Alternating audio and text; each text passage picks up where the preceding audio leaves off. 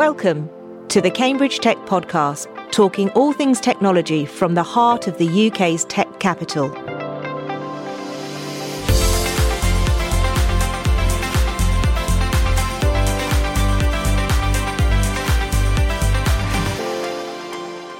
Here are your hosts, Faye Holland and James Parton. Well, we're on tour again today. Well, I say we, but actually it's only me, as James is on his own personal tour in the US without us. This time we're at the Wellcome Genome Campus Conference Centre in South Cambridge at the CW International Conference, affectionately known as CWIC. As some of you know, I've spent more than 25 years in the tech space, so this is really my natural home. It's where CW, otherwise known as Cambridge Wireless, convene the members of tech companies large and small and they bring them all together at this event that's that's key for the tech calendar for Cambridge for the UK and internationally. So I'm super excited to be here recording a Cambridge Tech podcast. I also think it is the most exciting agenda for the last few years. It's exploring how connectivity is now a ubiquitous part of our lives, how we're all connected, whether that's wearables, smart devices, connected cars, houses, cities, and on the list goes. So today there's been about 400 people attending in person, and there's also a virtual version. So, goodness knows how many people have been joining online. There's been 39 speakers, six tracks. So, we're going to find out some more about the topics from the people that have been presenting and supporting the conference today.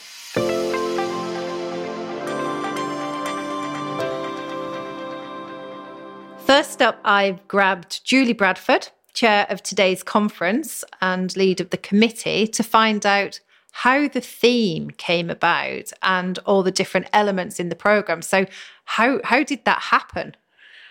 it's a, it's a it's a very good question, and I think I, think the, the, the title of, of today's conference it's it's intentionally ambiguous. A hyper connected human. It's something that means different things to to different people. Uh, but very much we were trying to understand uh, user expectations of connectivity from lots of different perspectives, and I think that was very much on the back of what we did at CWIC last year, where we were talking about the sustainability of, of wireless networks. And you know, part of that is around commercial sustainability, the business models for connectivity. Um, and that's very much driven by uh, the value that users actually get from that from that connectivity. So we very much wanted to put the the user center in front um, at the conference today, and the different sessions are trying to reflect the different environments and settings where we expect connectivity in our day to day life, and some of the big themes um, such as trust security and um, more immersive and collaborative content around uh, the metaverse as well. Yeah, I mean, it certainly grabbed my attention. I think it's a really strong um, topic to to be covering, and it's great that CW is doing that. Um, Dr. Shafi Ahmed this morning he spoke about what an exciting time it was with a range of these exponential technologies coming through. So he listed like blockchain and quantum robotics, nanotech, wearables and the, the list goes on. And I was actually talking about how everything's converging together. So it really seems to be the start of making some huge changes. And so I'm interested to know what your views are. Are there any key technologies coming out there? or Are there any specific focus areas? Yes, I, uh, I mean, I, I, I think the, the, the vision that we saw in that in that keynote this morning very much picks up on the the, the themes that, that we're trying to build into into wireless networks with the, the transition to uh, 5G technologies. So this, this this idea of having low latency, high bandwidth, more immersive experiences. So for for me, um, I think with what, where where the technology is going, there's a lot of applications of, um, in particular, immersive content, more collaborative um, digital worlds, digital twins, um, and we're seeing that coming through not not just in entertainment, but as we saw in the keynote in um, in healthcare, um, also in industrial applications, in training. It, it, it's a it, it's a, it's a, the the kind of technology that has got applications in, in so many different sectors um, beyond beyond entertainment. So I think you know, certainly immersive content. And for the UK, the creatives is an industry that we're particularly strong in. So I think that's a great area for the for the UK to, to champion as well. Um, and, and, I think the other the other technology area of interest is is IoT, the the Internet of Things. Lots of talk at the conference today about sensor technology, about trying to collect data from lots of different sources for different applications, um, and it's it's a huge challenge trying to manage that that data um, and making sure that the different applications don't get siloed in their approach and that we actually have some compatibility across the networks and the, and the sharing of data between between platforms. So I think yeah, the, the, for for me that Internet of Things and also the the, the more immersive content um, is where the where the technology is going. Yeah, and I think it's really interesting that it, there's so many options for technology. And I kind of wonder whether it's the infrastructure that's going to be the slowest. So we've got the we've got the ideas, we've got the technology, things are coming together. Mm-hmm. You know, mm-hmm. we've got to manage data better, but is the infrastructure actually there to be able to make these these things a reality? Yeah, well, it, it, it depends, I think, on the scenario that that um, that you're talking about for the infrastructure. So, uh, part part of the, the the, the challenge with, with networks is sometimes we think a bit ahead of ourselves and we think about having connectivity absolutely everywhere nationwide in, in all the difficult rural uh, spots. And, whereas I, I think for some of these applications, we can start small mm-hmm. and look at dedicated networks in particular in building locations and you know in my day job at real wireless that's that's a theme that we're we're, we're seeing increasingly where users of, of wireless are actually starting to think what what network and what infrastructure do I actually need in my venue? Um, the, the, the football stadiums that we work with are a really good example of that. Where if you're building a new football stadium and you want your spectators and and your your your your, retailers to have a fantastic connected experience, then you make sure you build connectivity in from day one. And as well, if you do that, you you can ensure things like the um, the visual impact of the equipment um, is, is, is is built into to to your venue and your design plans as well. So you know it it it, looks better, it feels better, and the whole thing gels together much much better. And I think that's a a key change that we're seeing. The user community is starting to realize you can't just take connectivity for granted, um, and you need to start thinking about you know, think small, build it into your venue initially, and then how do we start to, to join up these networks over wider areas? Yeah, no, it's a really valid point, isn't it? I, I, remember a few years ago having a conversation here in Cambridge with some of the powers that be about putting digital infrastructure in when you're developing new houses. Yes, you know, you're putting water and electricity. Exactly. You know, digital is a utility, and I think I think that's changed. But you're right; it's it's kind of everywhere, isn't it? So the more we can think in a broader basis, the better. Absolutely, and it's a it's a message that Real Wireless as a as a company has has had for the, the twelve years or so that I've that I've been work, working for them. That you know the user community really need to to think about connectivity and build it in from from day one, and that's very much a theme that that is getting traction with the market and, and our whole client base is just diversifying now. So so many more people you know city councils airports off, new office blocks and new, new developments. People are realizing connectivity is really is a key component to the, the, the value of their venues and of their developments yeah, you certainly need the you need the roads in place to allow yes. the good the you know the good cars and etc. To, to to ride on, don't you? Um, so no, brilliant. Um, lo- love the theme. Also love the fact that it's online as well. It's a proper hybrid, hybrid um, event, and uh, you know the content's still available. So good job, well done. Thank you. Excellent. Thank you very much. So the six tracks are security, identity and privacy, hyper-connected living, living in the metaverse mobility and logistics, hyperconnected entertainment, and health and well-being. So hold on to your seats while we talk to someone from each of these tracks.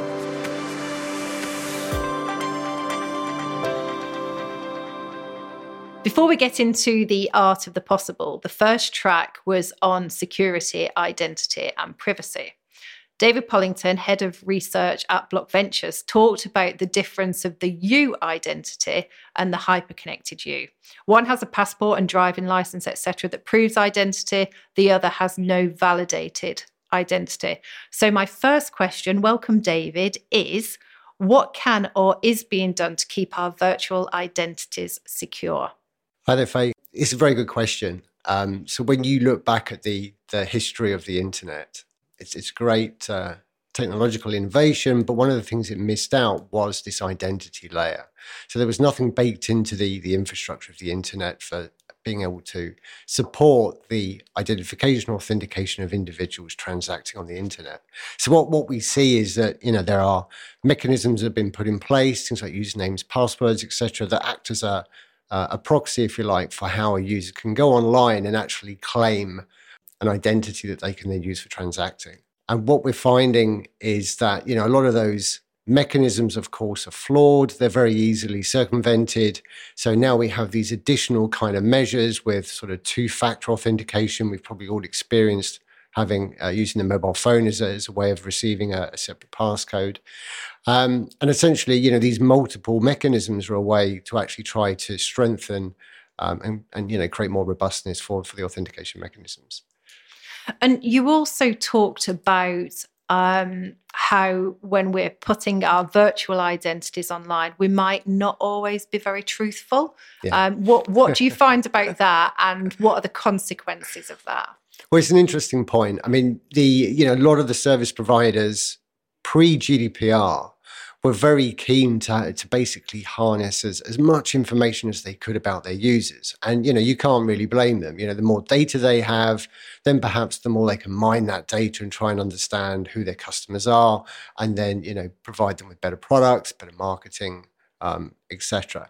But of course, the issue is that you know, as individuals, we don't necessarily want to be having to give away all that information. If you go shopping down the high street, you don't have to tell them chapter and verse about who you are, where you were born, your you know, your age, and all these kind of things. So why should you have to do that online? So, you know, increasingly what we're seeing is that people do want to be able to have different personas when they go into a virtual space. And, and really, it's not about them trying to hide anything or do anything nefarious. It's about them actually just trying to um, provide information about themselves which is proportionate to the context within which they're they're transacting. And really, that's that's the only thing that really matters to most people is that they can have that confidence that the individual that they're transacting with um, is essentially trustworthy. And you don't necessarily need to know someone's you know date of birth or inside leg measurement in order to be able to buy something off them off eBay. Yeah. Unless it's a pair of jeans. Sorry, I just couldn't help myself with that. Um, so it's it's going to remain a big issue, the whole security, identity, privacy, and how it's handled. What do you think needs to happen to make it work? And is it to the extent that it needs government intervention? Yeah, I mean, as I as I mentioned in the discussion earlier today, um, there, there are efforts um, ongoing by some of the standards bodies, so people like um, W3C and the Decentralized Identity Foundation that are trying to now build this scaffolding for identity. So, as I said before, we didn't have that in web in the, the initial um, iteration of the web or in Web 2.0. So now for Web 3, they're trying to, to build that capability.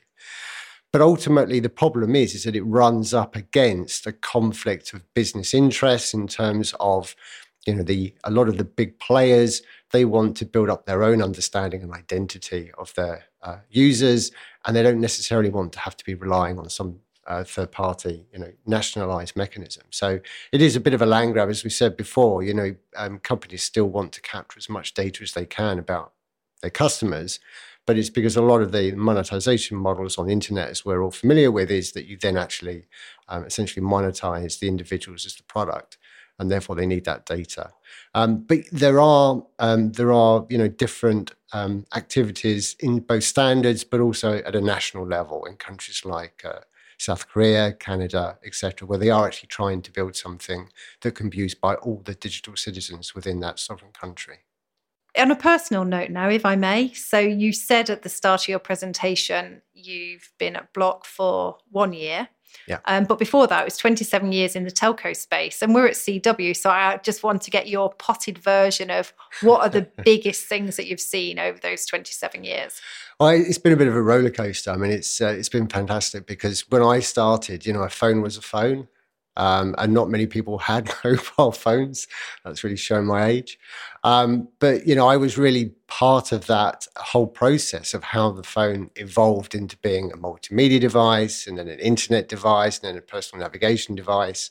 If everyone can remember back to the initial unveiling of the iPhone, and Steve Jobs was uh, pulling everyone's leg that actually he was launching four devices, and then he basically spun them all around and said, "Ta-da! There's the iPhone." Um, so yeah, we've seen um, you know, the, the, the, smartphone basically come of age within that period. The way that people are now hyper connected, which is the, the theme of the discussions today, um, it's just changed everybody's lives. And it's not just in the Western world, but in the developing countries as well. Everybody is really latched on to um, the value of being connected. And that's what the, the telco industry has really brought. Yeah. There's certainly a lot going on, and it's not going to slow down, is it? No, exactly. Absolutely. Great. Thank you for your time. Thank you very much.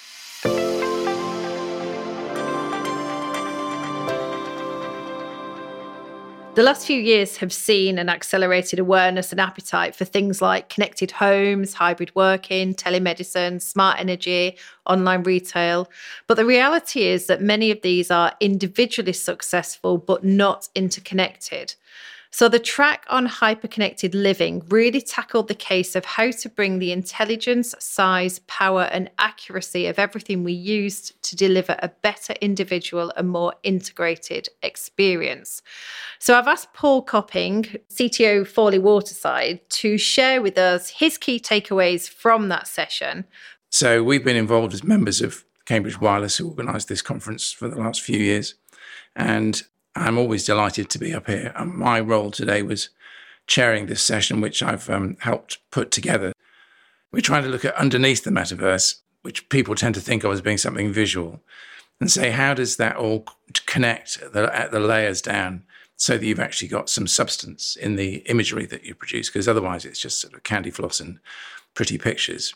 And we're at that stage now of trying to look at the best thinking in gluing stuff together. So we had some really interesting speakers that we managed to pull from not the most obvious companies, really. Dyson, who knew? Very, very clever people. And um, Bosch. And then our sponsor speaker was Edge Impulse, who are doing little sensors and the technology. And a mate of mine at Southampton University, who's a professor of artificial intelligence in citizen centric AI. And, and he's got a team of very bright people who are looking at how to make all this work so that it benefits individual citizens. So, what did all these very bright people have to say? Well, essentially, in different ways, they talked about the, the move towards things getting more connected and joined up at a micro level, and how that then all gets groomed into a big artificially intelligent understanding of what's going on, and then performs better so that people get a better experience, better use of the assets, and a better price. And I think that's that's a key challenge, isn't it, with hyper-connected living? There's so many things, so many gadgets, devices, tracking systems. They can do so much, but they're all acting in isolation. And until we find a way of pulling them all together, it's just a bit of a headache.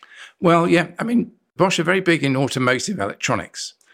And that's quite interesting, really, that they that you've got tens of thousands of sensors in a car and it all interworks because it's got to because you're doing stuff in real time. You can't suddenly say, "Oh, I think I'll go and have a look at the sensors doing the brakes."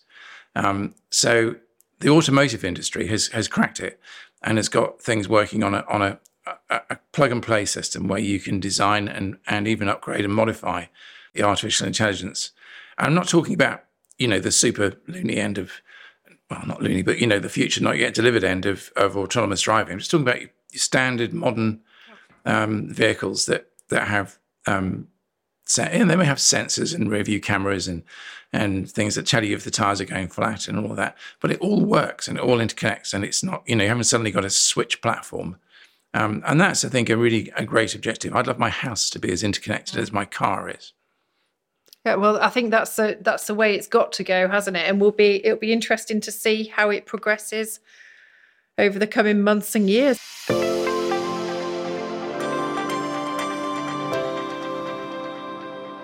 Back in my IBM days, Second Life was just emerging. And I remember setting up my first avatar, Gritty Milena, for some bizarre reason. I think it was all anonymized. You know, they were just they were random, weren't they? How they created the name. Um, obviously, Gritty got got resigned to history.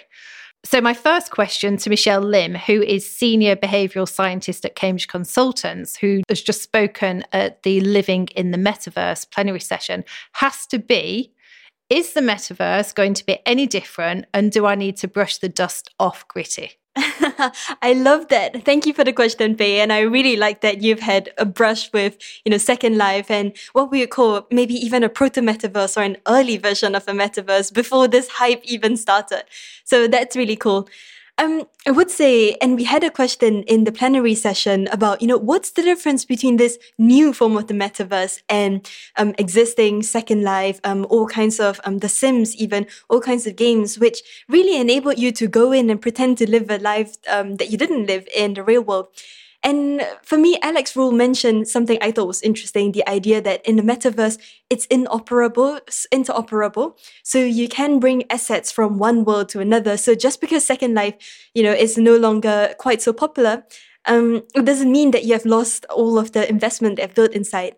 For me personally, what I think is really interesting is the idea that you can take um, something that you're doing in the virtual world and make it mean something in the real world. And I call that the concept of augmentation. So it could be physical augmentation, picking up new skills in the metaverse that, you know, after the headsets shut down, you can still hold and with you and use. It might be, you know, feeling closer to someone than you could without that than you could in th- current technologies, or it might be learning something new or experiencing something new. So for me, that's what distinguishes this new metaverse.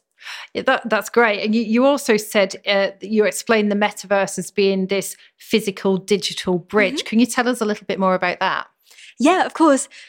I, the reason why I see it as a bridge is because while it's easy to see the metaverse as a separate parallel digital dimension, I think it should encompass the bidirectional relationships between the physical and the virtual world.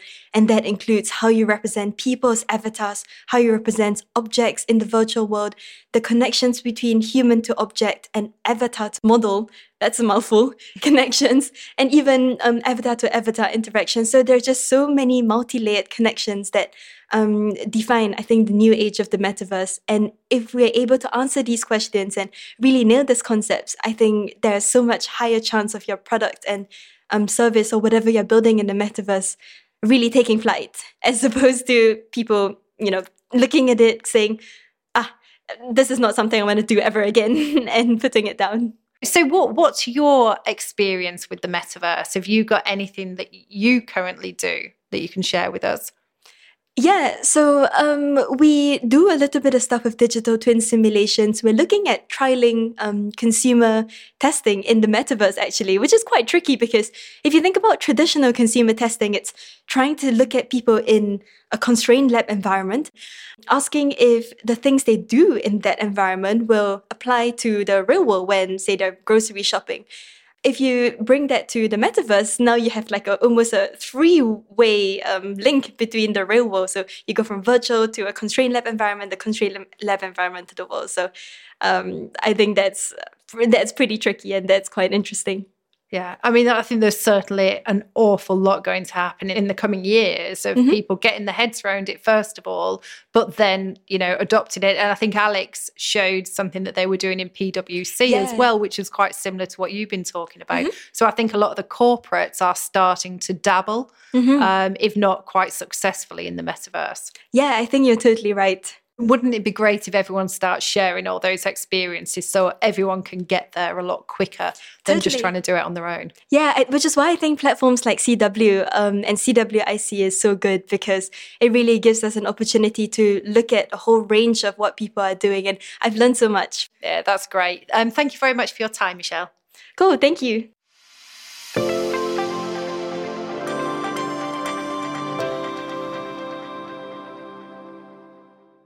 Let's talk about GrowthWorks.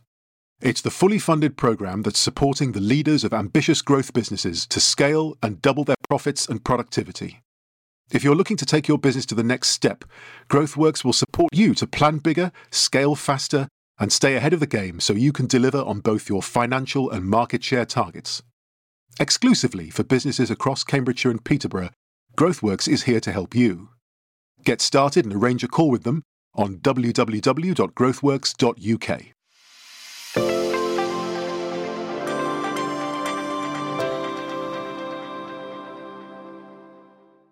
The next track was covering all things mobility and logistics. So, whether that was increasing traffic congestion, the unviability of rural public transport, increasing demand for fast delivery of goods, rising fuel costs, climate change, all of those types of topics. So, before the conference, Matt Napleton, Chief Commercial Officer at Zizo Software, released a paper challenging stakeholders to come together to realize the potential of hyperconnectivity for the automated and accelerated movement of people, items, and goods.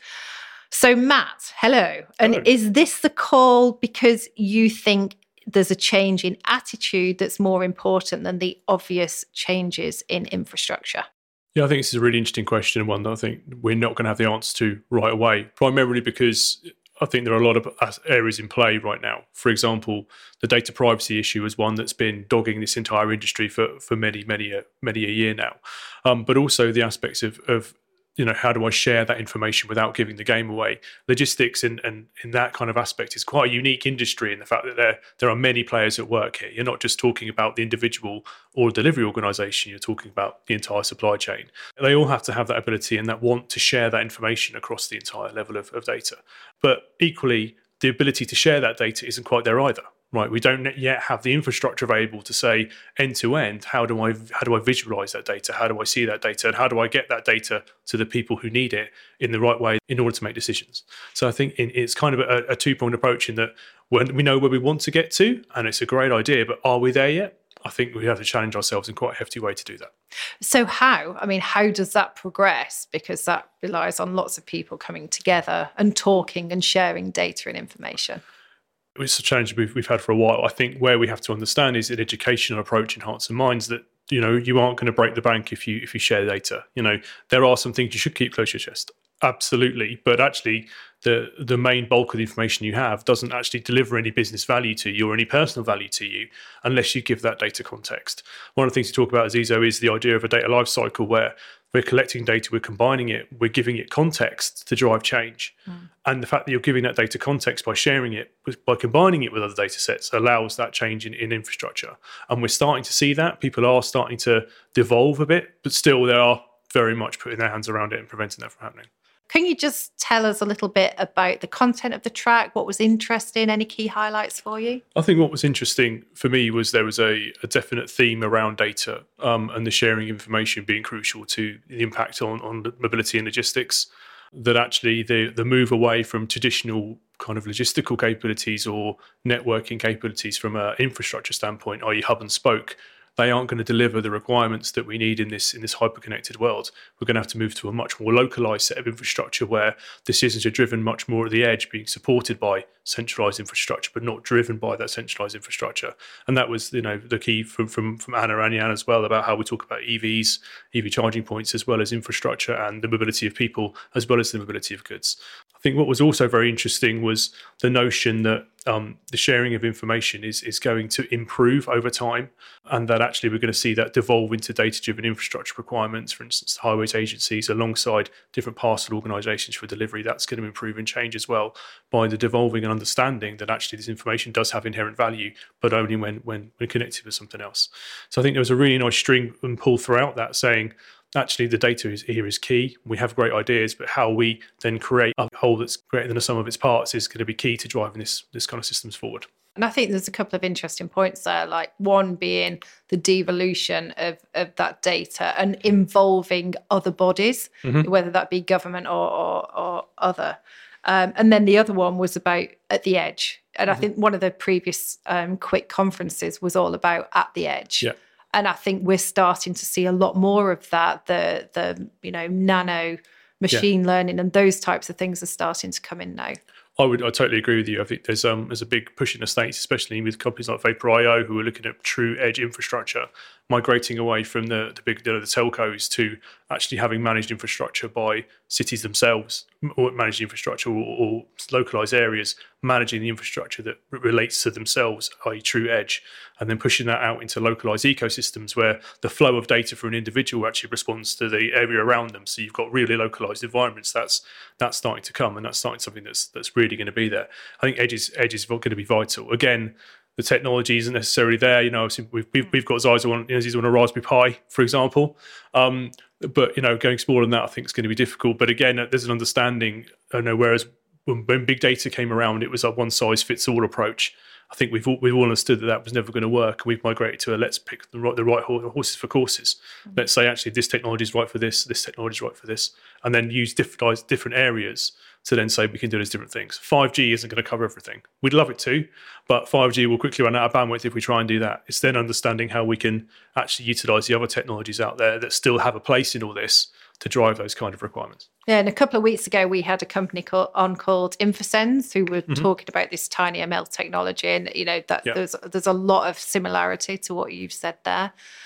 Thank you very much, Matt, for coming and sharing your thoughts with us. And we'll put a link to the paper that's on CW's website. So if anyone has has listened to you and wants to be part of that stakeholder engagement and you know the management of data and all of those types of things, then then they can reach out to you directly. Absolutely. Yeah, please feel free. Thank you. That's great. Thank you.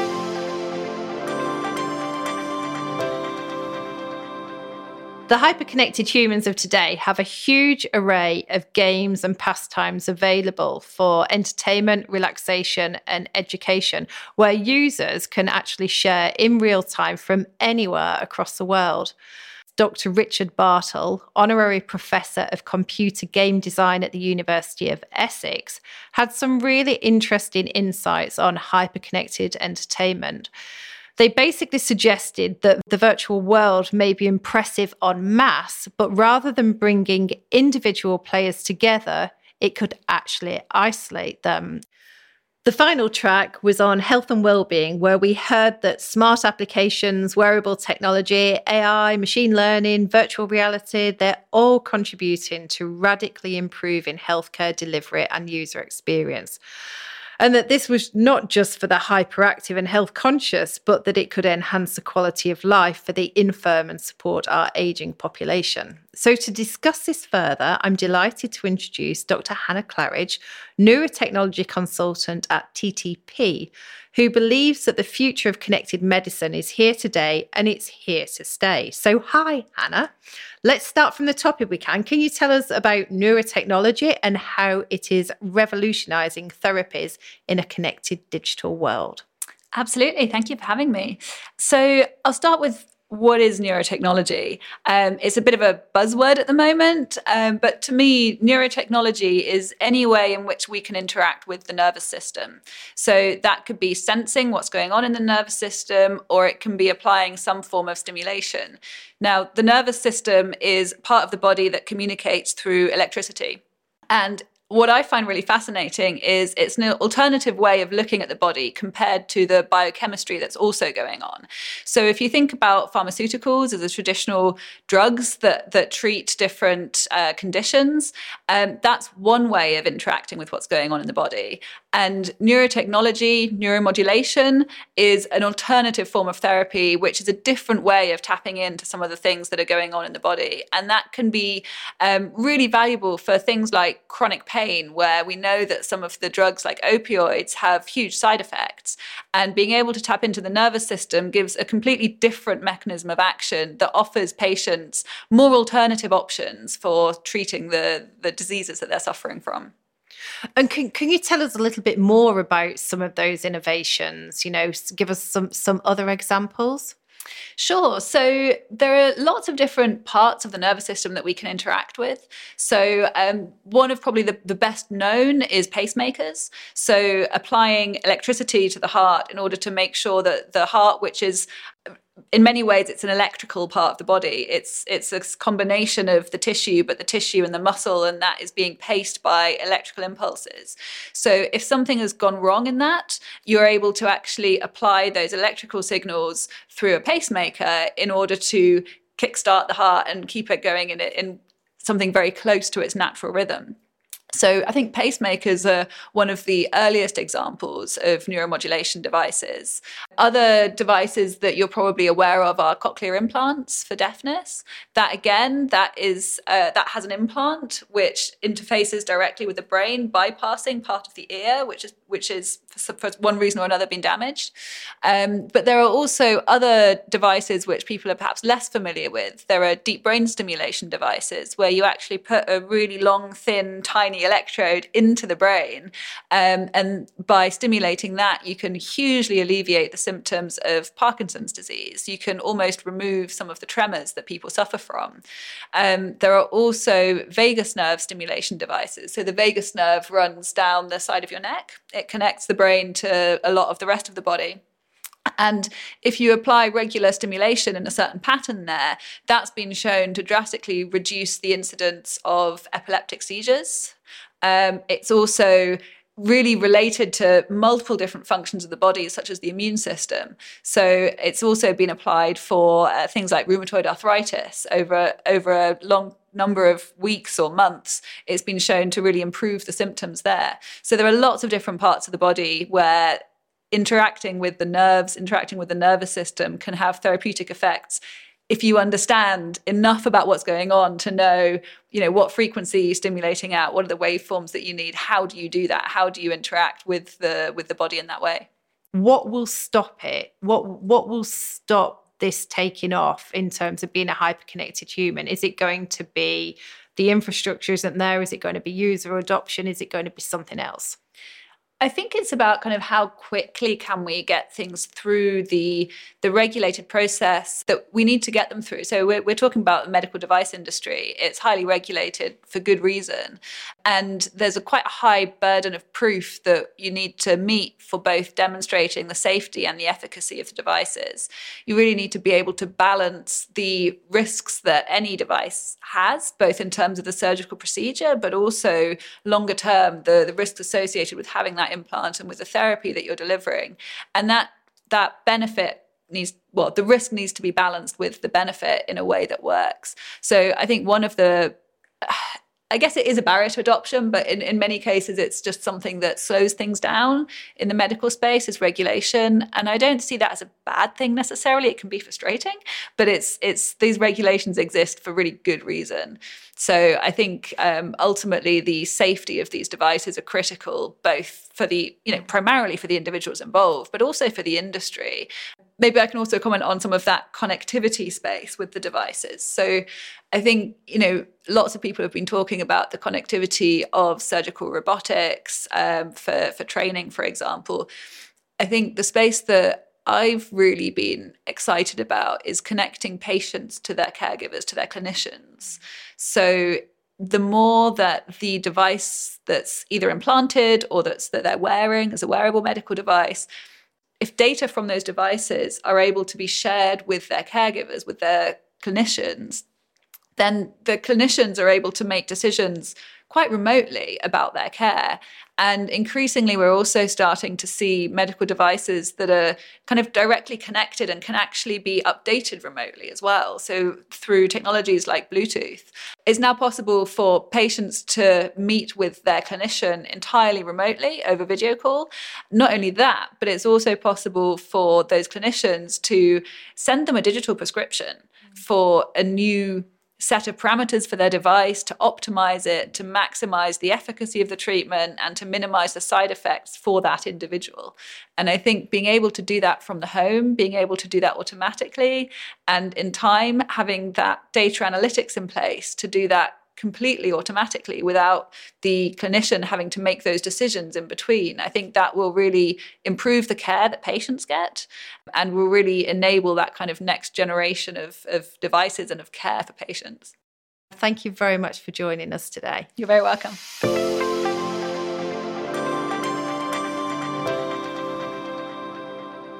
So it wouldn't be right to come to a CW event without speaking to someone from CW. So even though he's been super busy today, we've grabbed Obi Nahar, COO of CW.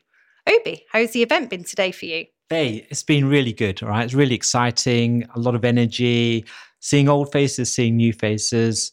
Some of the talks have been really insightful around the hyper-connected human, um, some futuristic stuff, and some really cool startups, scale ups uh, in the exhibition zone too.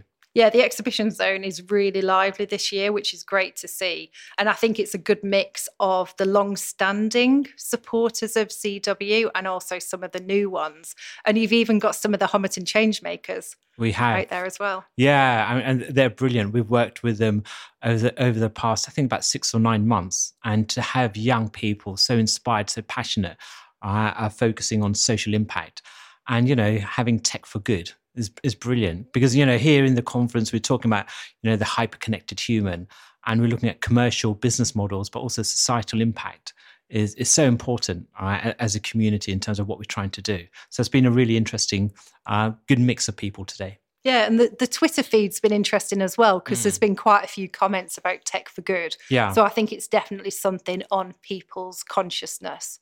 It it is, and also we're also aware as well. Is look, you know, we have to appeal to the young generation, put diversity uh, into the core of what we're trying to do, and you know, talking about the metaverse, hyperconnections, it's relevant to the next generation as well. So not only are we talking about next generation of technologies, but it's also next generation of people and the future leaders as well. So if you look around, uh, hopefully you'll see um, some young people walking around and engaging as well. Yeah, I saw Pat trying to recruit someone for Techsters earlier on as well. Yeah, yeah, Techsters is brilliant uh, because that's an initiative also here in Cambridge, where also we're trying to get young people from the more, more challenging environments or challenging areas uh, within Cambridge and, and provide them with digital skills and not only provide them with digital skills where the industry we've got industry leaders imparting a lot of knowledge and contacts but it's also providing connections to help them to connect with industry and, and look at career progression as well.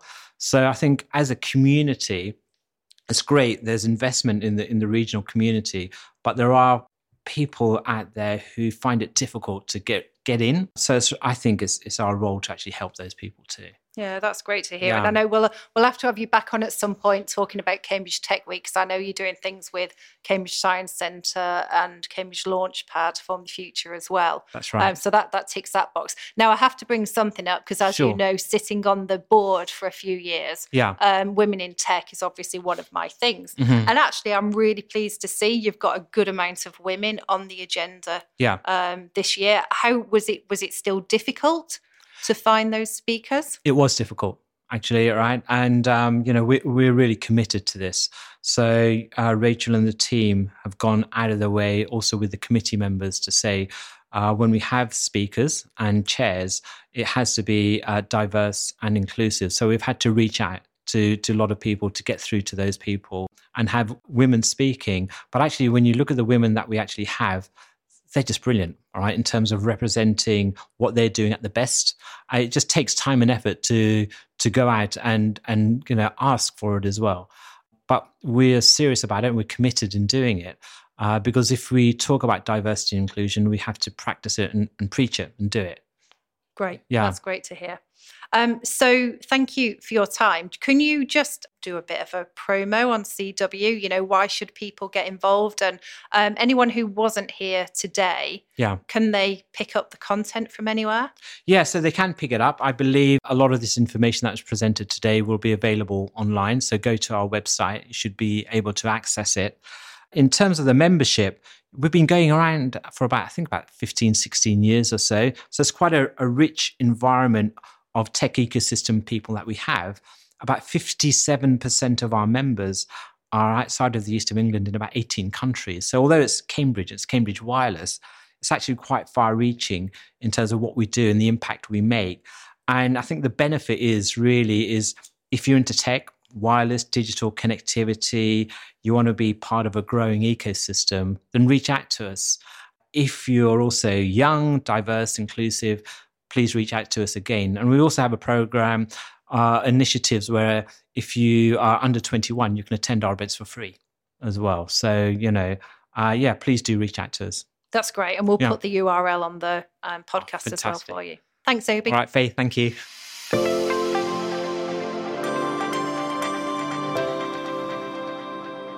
The conference closed with a thought provoking address by author, advisor, and commentator David Birch. David's talk was on growing the data economy and had some really specific calls to action in there. So we're thrilled to have David join us to give us a quick overview on that session. Sure. Thanks very much for inviting me along. So, so the thing is, I don't want to sound like another famous person that you may remember, but we need growth. We have to have economic growth. But a bigger and bigger part of our economy is the data economy. You know, data is a bigger and bigger part of our economy. So growing the economy doesn't mean, I don't know, whatever it used to mean, digging more coal mines or making more bicycles or something. It means growing the data economy. And that's problematic because that means simultaneously moving data around the economy. I mean, you know, data that sits in hoards, uh, it doesn't benefit the society as a whole. You know, it benefits the owners of the hoards, but we need it to work. And and yet simultaneously we want privacy. We don't want the data to be abused. And that sounds like a little bit of a paradox, but but my point is we have technological and organizational breakthroughs which which can make all the difference. And on the technological side, I was talking about what I've taken to calling counterintuitive cryptography. And what I mean by that is, you know, from the world of Bitcoin and the blockchain, all this sort of thing, we have all this new cryptography now. We have zero knowledge proofs and homomorphic encryption and so on. so we can move data around without sharing people's personal information, spraying it all over the web. Or to use the canonical example that everybody uses, there's a world of difference between proving to you that I'm over 18, like in a pub or something, and giving you my date of birth or my age or whatever. So, so we have these technological advancements which we didn't have a few years ago, which I'm quite optimistic about. but we also have, you know, these organizational changes. You, you know, I was discussing the idea of data trusts and uh, you know building on where we started with open banking regulation to move towards uh, you know more sort of open finance. People are talking about shifting away from financial services and towards financial health, and then ultimately onto more sort of open data in general. Uh, you know, which deals with issues like big tech and so on and so forth. So, so, so there's this apparent paradox, but actually we have some technological changes which which give us some opportunities there, and we also have these kind of new organizational structures emerging, which um, you know which, which allow us to use those technologies confidently. And of course, you know, I, I finished up by by basically saying, look, this means the government needs to push on with this open data agenda. And you know, we've learned a lot of things from open banking. Um, but we could learn from other countries now. You know, look at what Australia is doing with consumer data rights and things like that, and we and push it forward. And so, you know, yes, we want growth, but we want to grow the new economy. There are three things that kind of jumps out at me. It's obviously it's the tech advances, and we've talked a lot about those throughout the day. Um, trust, I think, is really important, and David Pollington talked about that in in his session as well. But actually, the thing that that you know, the whole thing on data economy and how data benefits society is super important because there's no just so much data out there and a lot of it isn't actually being utilized. And it just got me thinking we we talked earlier about tech for good. What about data for good I mean, you're right, and you know, using data as a as a public resource for the public good is is critical because we need to we need to build on that. So, and this is where these new institutions come in because how can I persuade you to share my look at health data? Health data is a very good example. How can I persuade you to share my health data, which will be for the good of society? Confident in the knowledge that you're not going to abuse it and you know spy on me and all this sort of thing. So the technology is one part of that, but I'm I'm very curious about these new institutions. Uh, There's this idea of data trust, where the UK actually does have a little bit of a a little bit of thought leadership, especially combined with artificial intelligence. You know, because you need to feed these AIs with these massive quantities of data, and the potential for abuse is very great. So this idea that you have something like a trust, where you have trustees who ensure that the data is only used for the right purposes and ensure the right technology is used to to keep pri- to keep personal information personal. Well, I, I think these are breakthroughs. You know, It's almost like we've gone full circle back to the first plenary session of the day on security, identity, and privacy. You know, you nail those, actually, the rest of being a hyper-connected human kind of works. I think we should set the bar very high on those. Actually, I, I I'm a little bit nervous when people talk about trading off security and privacy. I, I don't agree with that. I think we need a high, but we need security and privacy. We need to set the bar quite high on that. The point about identity, I think, is very central, not just to this, but to a lot of other issues. One sort of missing piece of the jigsaw is is digital identity. I mean, if you look at the, you know, if you look at the figures for fraud and and, and you know, it's and we seem to have built this weird sort of identity thing where I've got to send a photocopy of this is true by the way I have to do I've got to send a photocopy of my driving license to my new accountant who by the way is not an international expert in anti-terrorist counterfeit driving license detection. Is my accountant. She's going to put it in a drawer somewhere. You think that inconveniences like mafia super bosses from Ozark and things like no of course not. So we've ended up in this weird situation where we put all these speed bumps in for normal people. Mm which do nothing but help criminals. And, and, and we, need, we need a real digital identity infrastructure, and we don't have anything like it at the moment. So actually, I think you're right to centre on that. I think that is a, that is a missing piece of the jigsaw. I know it's the end of the conference and you're the last speaker, so everyone's going to want to be talking to you. So thank you very much for your time. You're very kind. Thank you very much.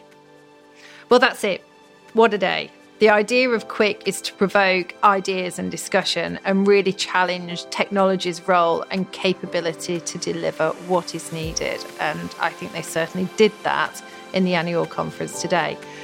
We hope you've enjoyed this quick insight into the hyper connected human. And now I'm off to do something that CW is great at a bit of networking. See you next week.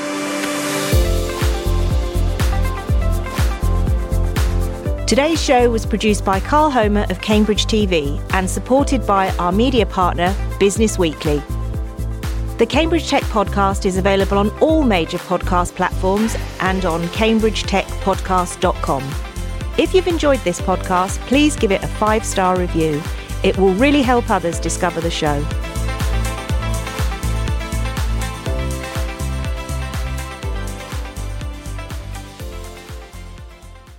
If you are a startup looking to grow in Cambridge, the Bradfield Centre offers a range of flexible membership packages which put you in control of your office and home working mix.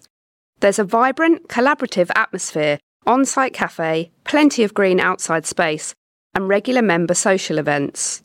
For more information, visit bradfieldcentre.com or call 01223 919 600.